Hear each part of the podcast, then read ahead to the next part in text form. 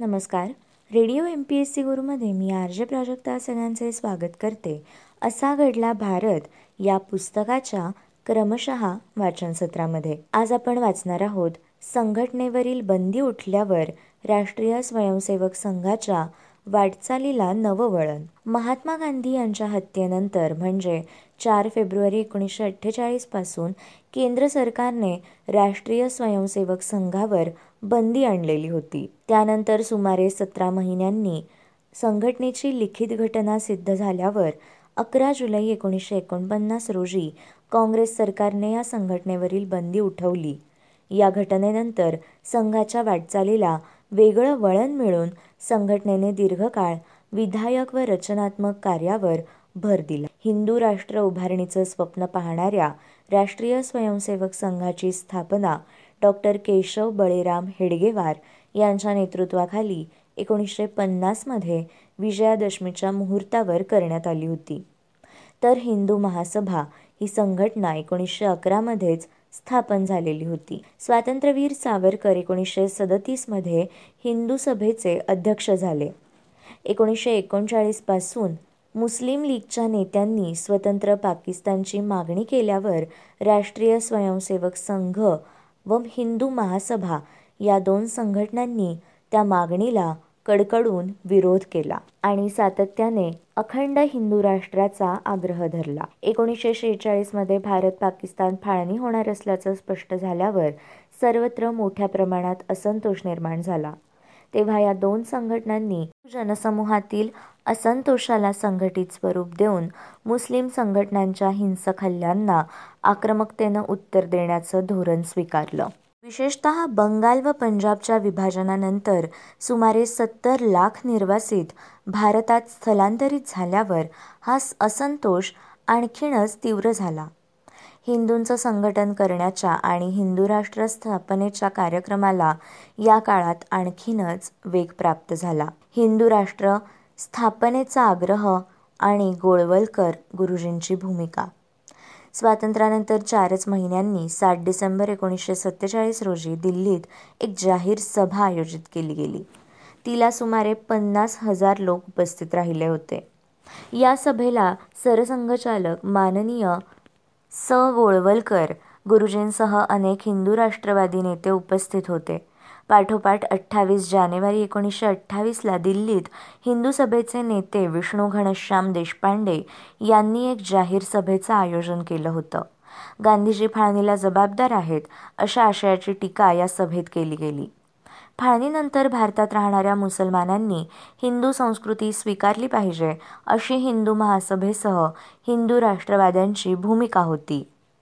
मी राष्ट्राच्या संकल्पनेचा पाठपुरावा करणाऱ्या काँग्रेसमधील मोठ्या गटाला व विशेषतः जवाहरलाल नेहरूंना ही भूमिका पूर्णतः अमान्य होती.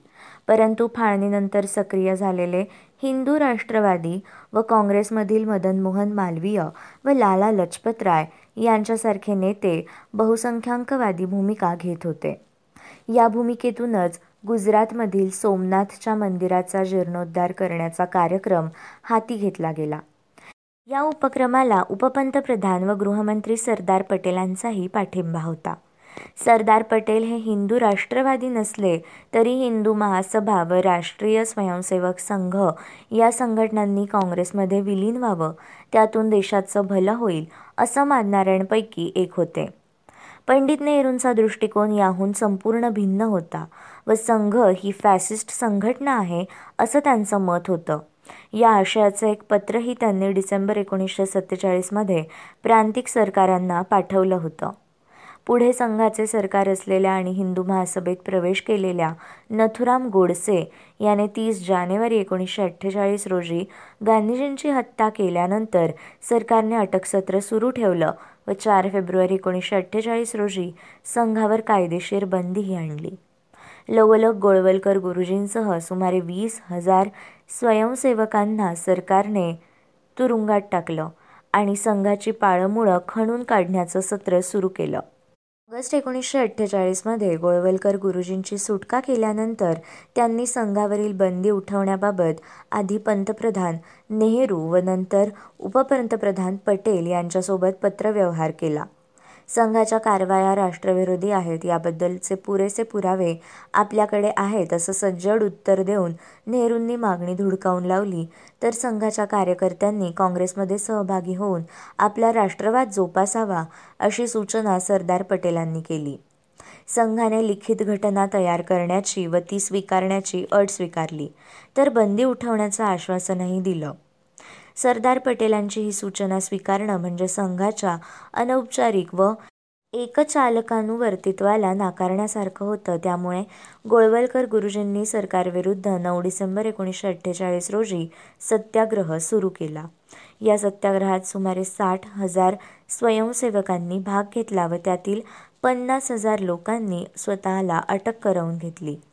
या प्रचंड सहभागामुळे सरकारला आपली ताठर भूमिका सोडावी लागली व अटकेत असलेल्या गोळवलकर गुरुजींशी चर्चा सुरू करावी लागली.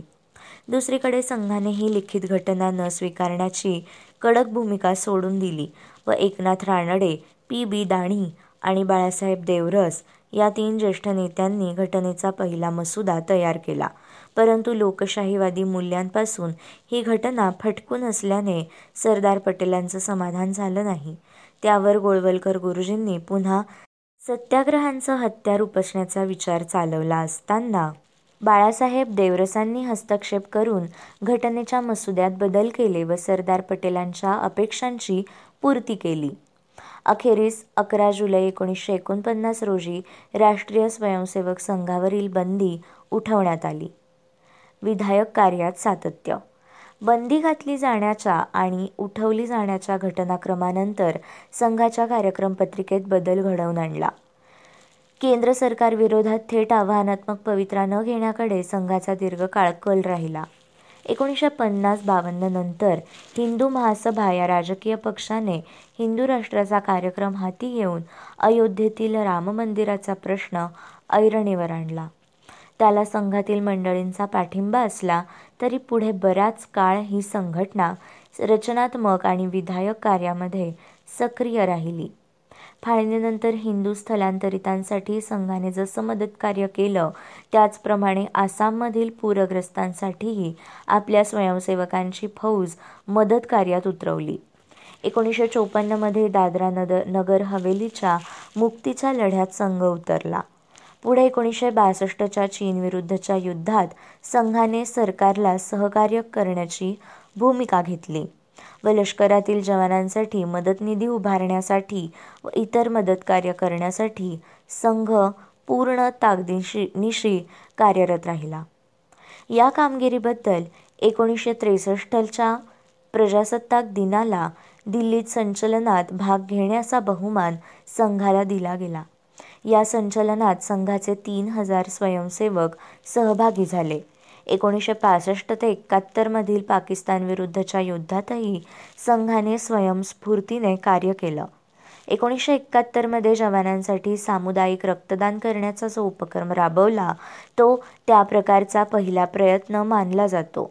एकोणीसशे सहासष्टमध्ये बिहारमधील दुष्काळात आणि एकोणीसशे सत्त्याहत्तरमध्ये आंध्र प्रदेशात आलेल्या चक्रीवादळात व इतर मोठ्या नैसर्गिक आपत्तीच्या वेळी संघ स्वयंसेवकांनी मोठं मदत कार्य केलं. विधायक कामाची ही साखळी एकोणीसशे ऐंशीच्या दशकापर्यंत अखंडित राहिली. मात्र ऐंशीच्या दशकाच्या मध्यात रामजन्मभूमीचा प्रश्न पुन्हा उपस्थित झाल्यानंतर संघाने त्यात स्वतःला झोकून दिलं आणि संघ पुन्हा वादग्रस्त बनला. तत्कालीन पंतप्रधान नरसिंह राव यांनी संघावर अल्पकाळासाठी पुन्हा बंदी घातली. या चढउताराच्या पार्श्वभूमीवर जगातील सर्वात मोठी स्वयंसेवी संघटना असा म्हणण्याचा दावा करण्याइतपत संघाची ताकद वाढली होती. भारतात विलीन केलेल्या संस्थानांचे प्रांतामध्ये पुनर्गठन. स्वातंत्र्यापूर्वी व स्वातंत्र्यानंतर जी पाचशे पासष्ट संस्थाने सरदार वल्लभभाई पटेल यांच्या पुढाकाराने भारतात विलीन केली गेली त्यातील बहुतांश संस्थानांचं विविध प्रांतांमध्ये पुनर्गठन करण्याचं जटिल व महत्त्वपूर्ण कार्य एकोणीसशे एकोणपन्नासच्या उत्तरार्धापर्यंत पार पाडण्यात आलं. ब्रिटिशांच्या अंमलाखाली फाळणीपूर्व भारतातील साधारणपणे साठ टक्के भूभाग हा ब्रिटिशांच्या प्रत्यक्ष अधिपत्याखाली होता. त्याला ब्रिटिश भारत म्हणून ओळखलं जात होतं. उर्वरित चाळीस टक्के भूभाग हा विविध लहान मोठ्या संस्थानिकांच्या ताब्यात होता. पण ढोबळमानाने ब्रिटिशांचं दोन प्रकारे या संस्थानांच्यावर प्रभुत्व होतं. एक म्हणजे जवळपास एकशे पंच्याहत्तर संस्थानांची संरक्षण व्यवस्था परराष्ट्र व्यवहार आणि दूरसंवेदन आदी महत्त्वाच्या संदर्भातील अधिकार ब्रिटिशांकडे होते पण बाकी तेथील न्यायव्यवस्था इतर लहान सहान संस्थानांना लागू होता. तसेच कायदे व इतर गोष्टी संस्थानिकांच्या अधिकार क्षेत्रात होत्या. त्यांच्यासोबतच्या करारानुसार ही संस्थाने सर्वार्थाने ब्रिटिश सरकारच्या प्रभुत्वाखाली होती. फाळणीपूर्व प्रांतरचना. फाळणीपूर्व ब्रिटिश भारताची ब्रिटिशांनी प्रशासकीय कारभारासाठी सतरा प्रांतांमध्ये रचना केली होती.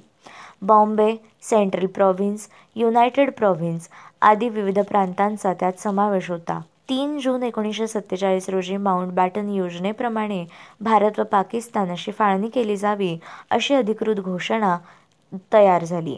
या योजनेनुसार या सतरा प्रांतांपैकी Baluchistan north west frontier province आणि सिंध या मुस्लिम बहुल प्रांतांचा पाकिस्तानमध्ये समावेश झाला. पंजाब व बंगाल या प्रांतांची उजळणी होऊन फाळणी होऊन भारत व पाकिस्तानमध्ये ते विभागले गेले आणि बाकी बारा प्रांत भारतात समाविष्ट केले गेले. या पार्श्वभूमीवर प्रश्न उरला होता लहान मोठ्या संस्थानांचा. तीन जून एकोणीसशे सत्तेचाळीस रोजी फाळणीची घोषणा झाल्यानंतर पंधरा ऑगस्ट एकोणीसशे सत्तेचाळीस या स्वातंत्र्य दिनाला पूर्वी संस्थानांचं संघराज्यात विलिनीकरण व्हावं असे संकेत ब्रिटिश सरकारने दिले होते. अर्थातच अत्यंत अल्पशा कालावधीत संस्थानांच्या भारतातील विलिनीकरणासाठी पूर्ण प्रयत्न पणास लावणं भाग होतं. आणि ते एकंदरीतच अवघड होतं कारण सप्टेंबर एकोणीसशे शेहेचाळीसमध्ये जे तीनशे एकोणनव्वद प्रतिनिधींचं हंगामी सरकार स्थापन झालं होतं त्यातही संस्थानिकांचे उणेपुरे त्र्याण्णव प्रतिनिधी होते. त्यात ब्रिटिशांच्या द्रुत डावपेचांमुळे संस्थानिक शिरजोर झाले होते. त्यांनी व जिना यांनी त्यांच्यासमोर भारतात विलीन होण्याशिवाय अन्य पर्यायही ठेवले. आणि त्यामुळेच हे काम अधिक बिकट ठरलं होतं. संस्थानांचं विलनीकरण. वीस फेब्रुवारी एकोणीसशे सत्तेचाळीस रोजी ब्रिटिश पंतप्रधान क्लेमेंट ॲटली यांनी ब्रिटिश प्रभुत्वाखाली असलेल्या संस्थानिकांच्या संदर्भातील अधिकार हस्तांतरित करण्याचा आमचा इरादा नाही असं विधान केल्यावर विविध संस्थानिकं स्वतंत्र राज्य स्थापनेची स्वप्न पाहू लागले. त्यानंतर ॲटलींनी ब्रिटिश भारतातील कोणत्या ना कोणत्या प्रांतांना योग्य जागा लाभेल अशी आशा आहे अशी सारवासावर करण्याचा प्रयत्न केला. पण त्याचवेळी पाकिस्तानचे नेतेही परिस्थितीचा फायदा घेऊन सूचक विधान करत होते. महम्मद अली जिना यांनी अठरा जून एकोणीसशे सत्तेचाळीस रोजी ब्रिटिशांनी आपल्या अधिकारांचा त्याग केल्यावर ही राज्य सार्वभौम होऊ शकतात आणि त्यांची इच्छा असल्यास ती स्वतंत्र राहू शकतात असं विधान करून संस्थानिकांना सोयीचे ठरतील असे संकेत दिले. यामुळे संस्थानिकांचे बळ वाढले. त्रावणकोर हैदराबाद भोपाळ यासारख्या संस्थानांनी आपण स्वतंत्र राहणार असल्याचा दावा करून टाकला.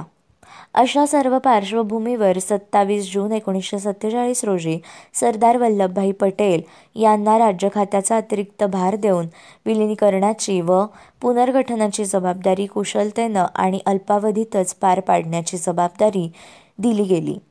त्यांना यासाठी सहाय्य करण्यासाठी व्ही. पी. मेनन यांनी या खात्याचे सचिव म्हणून नेमणूक करण्यात आली. सरदार पटेल यांनी पहिलं पाऊल म्हणून संस्थानिकांना स्वेच्छेने भारतात सहभागी होण्याचं आवाहन केलं. एकंदरीत परिस्थितीचा रेटा आणि देशभरातील राष्ट्रभावना लक्षात घेऊन काही मोजक्या संस्थानिकांनी पटेलांच्या आव्हानाला प्रतिसाद दिला. काहींनी एकोणीसशे सत्तेचाळीसच्या एप्रिल महिन्यापूर्वीच तशी तयारी दर्शवली होती. यानंतर पटेलांनी विविध संस्थानिकांशी बोलणी करून विलिनीकरणाचे प्रयत्न सुरू केले. काही मोठ्या संस्थानांनी केवळ संरक्षण परराष्ट्र व्यवहार दूरसंवेदन या बाबतीतच भारत सरकारचं अधिपत्य राहील अशी अट मान्य करण्याची तयारी दर्शवली. याबाबतीत सरदार पटेल यांनी आपलं मुत्सद्दीपण पूर्णपणे पणास लावलं. काही बाबतीत समजुतीने घेण्याचं धोरण त्यांनी अवलंबलं तर काही बाबतीत त्या संस्थानातील राष्ट्रभावनेने प्रेरित होऊन लोक स्वतःच संस्थानिकांच्या विरोधात जाऊ शकतात हे दर्शवून त्यांच्यावर दबावही आणण्याचे प्रयत्न केले.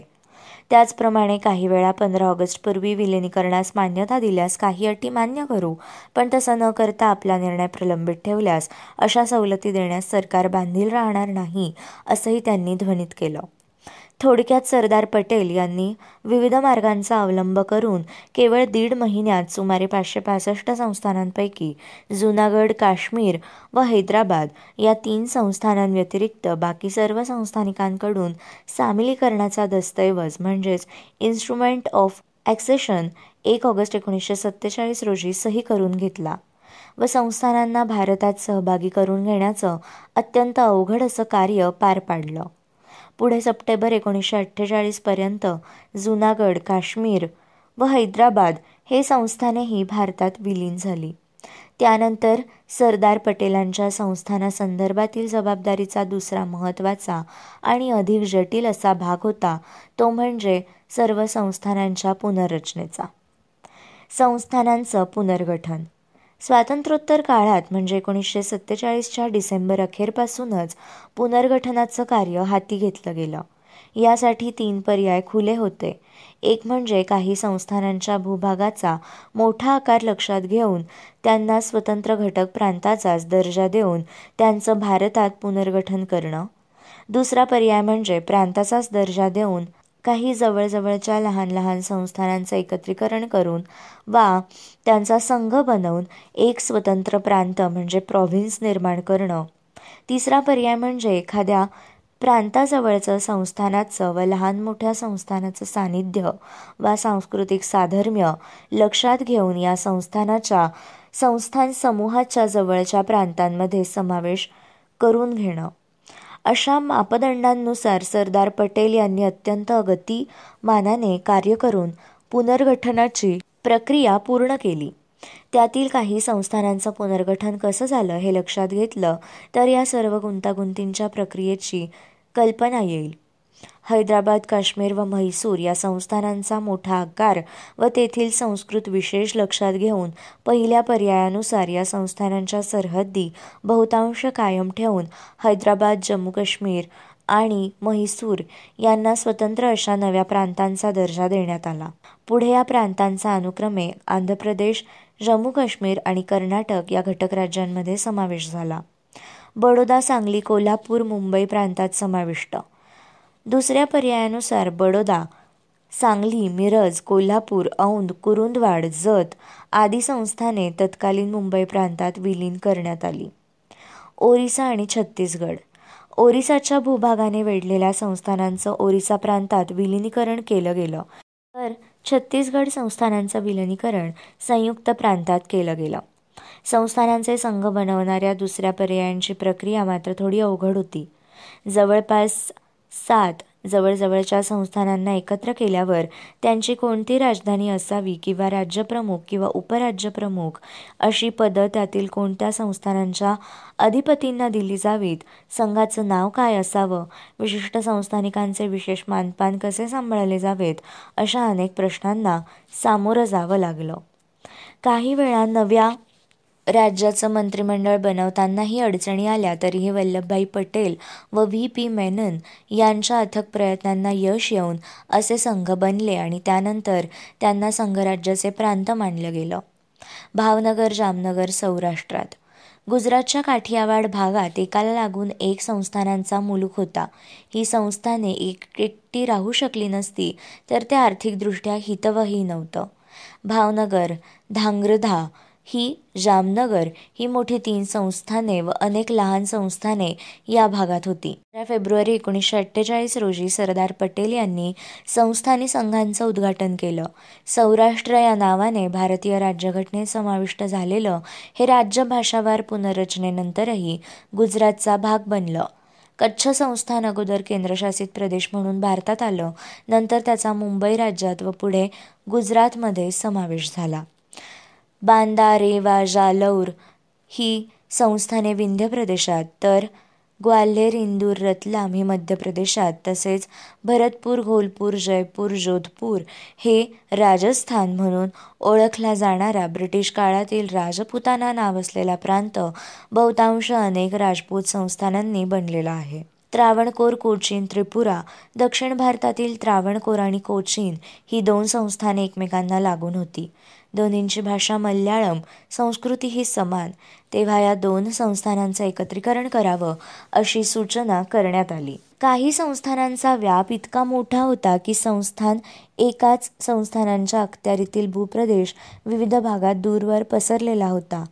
अशा संस्थानांच्या विलीनीकरणाच्या वेळी दूरवर विखुरलेल्या भूभागाचा अंतर्भाव त्याच्या निकटच्या प्रांतात केला गेला. उदाहरणार्थ बडोदा राज्याचा काही भाग नाशिकजवळ होता. ती गावं मुंबई प्रांतात म्हणजेच आजच्या महाराष्ट्रात समाविष्ट करण्यात आली. काही संस्थानांचे संघ बनल्यानंतर कायदेशीर अडचणी राहू नयेत म्हणून अशा संघांच्या राज्यप्रमुखांशी भारतात विलीन होण्याबद्दल एक करार करून घेतला. संस्थानांचं पुनर्गठन झाल्यावर पुढे सव्वीस जानेवारी एकोणीसशे पन्नास रोजी भारतीय प्रजासत्ताकाची स्थापना झाल्यावर गटवार प्रांतरचना करण्यात आली. त्यानुसार ए गटात मुंबई मद्रास आदी दहा प्रांतांचा बी गटात हैदराबाद आदी संस्थानांचा समावेश केलेले आठ प्रांत तर सी गटात इतर दहा प्रांतांचा व डी गटात अंदमान निकोबार द्विसमूहांचा समावेश करण्यात आला. पुढे एकोणीसशे छप्पन्नमध्ये भाषावार प्रांतरचना कायदा अस्तित्वात आल्यावर गटवारीची पद्धत संपुष्टात आली. संस्थानांचं पुनर्गठन करण्याची ही प्रक्रिया खूपच गुंतागुंतीची आणि क्लिष्ट स्वरूपाची होती. मात्र सरदार पटेल व व्ही. पी. मेनन यांनी हलक्या हातांनी ही शस्त्रक्रिया पार पाडली व मुत्सद्दीपणे परिस्थिती हाताळली. या सर्व प्रक्रियेतून एकसंध भारताच्या नव्या नकाशाने आकार धारण केला. यानंतर नवनिर्वाचित व नवस्वतंत्र अशा एकोणीसशे एकोणपन्नासपर्यंतच्या भारताच्या नव्या नकाशावर दोनच ठिकाणं परकीय वसाहती म्हणून खटकणारी होती. ती म्हणजे एक गोवा जी पोर्तुगीजांच्या ताब्यात होतं आणि दुसरं म्हणजे पॉंडिचेरी जे फ्रेंचांच्या अधिपत्याखाली होतं. पॉंडिचेरी एकोणीसशे चोपन्नमध्ये मुक्त झालं तर गोवा एकोणीसशे बासष्टमध्ये भारताच्या नकाशात एकोणीसशे पन्नास नंतर आणखी लक्षणीय बदल घडून आला. तो म्हणजे एकोणीसशे छप्पन्नच्या भाषावार प्रांतरचना अस्तित्वात आल्यावर. मित्रांनो असा घडला भारत. या पुस्तकाच्या क्रमशः वाचनात आज आपण इथेच थांबूया. उद्या आपण नवीन घटकाला सुरुवात करणार आहोत. तुम्ही अशाच माहितीपूर्ण अभ्यासपूर्ण सत्रांसाठी ऐकत रहा radio M P S C गुरु. आमच्या या कार्यक्रमाचा फीडबॅक देण्यासाठी तुम्ही आम्हाला व्हॉट्सॲपवर मेसेज करू शकता. त्यासाठी आमचा व्हॉट्सॲप नंबर आहे eight six nine eight eight six nine eight eight zero अर्थात शहाऐंशी अठ्ठ्याण्णव शहाऐंशी अठ्ठ्याण्णव ऐंशी. मित्रांनो ऐकत रहा radio M P S C Guru spreading the knowledge powered by Spectrum academy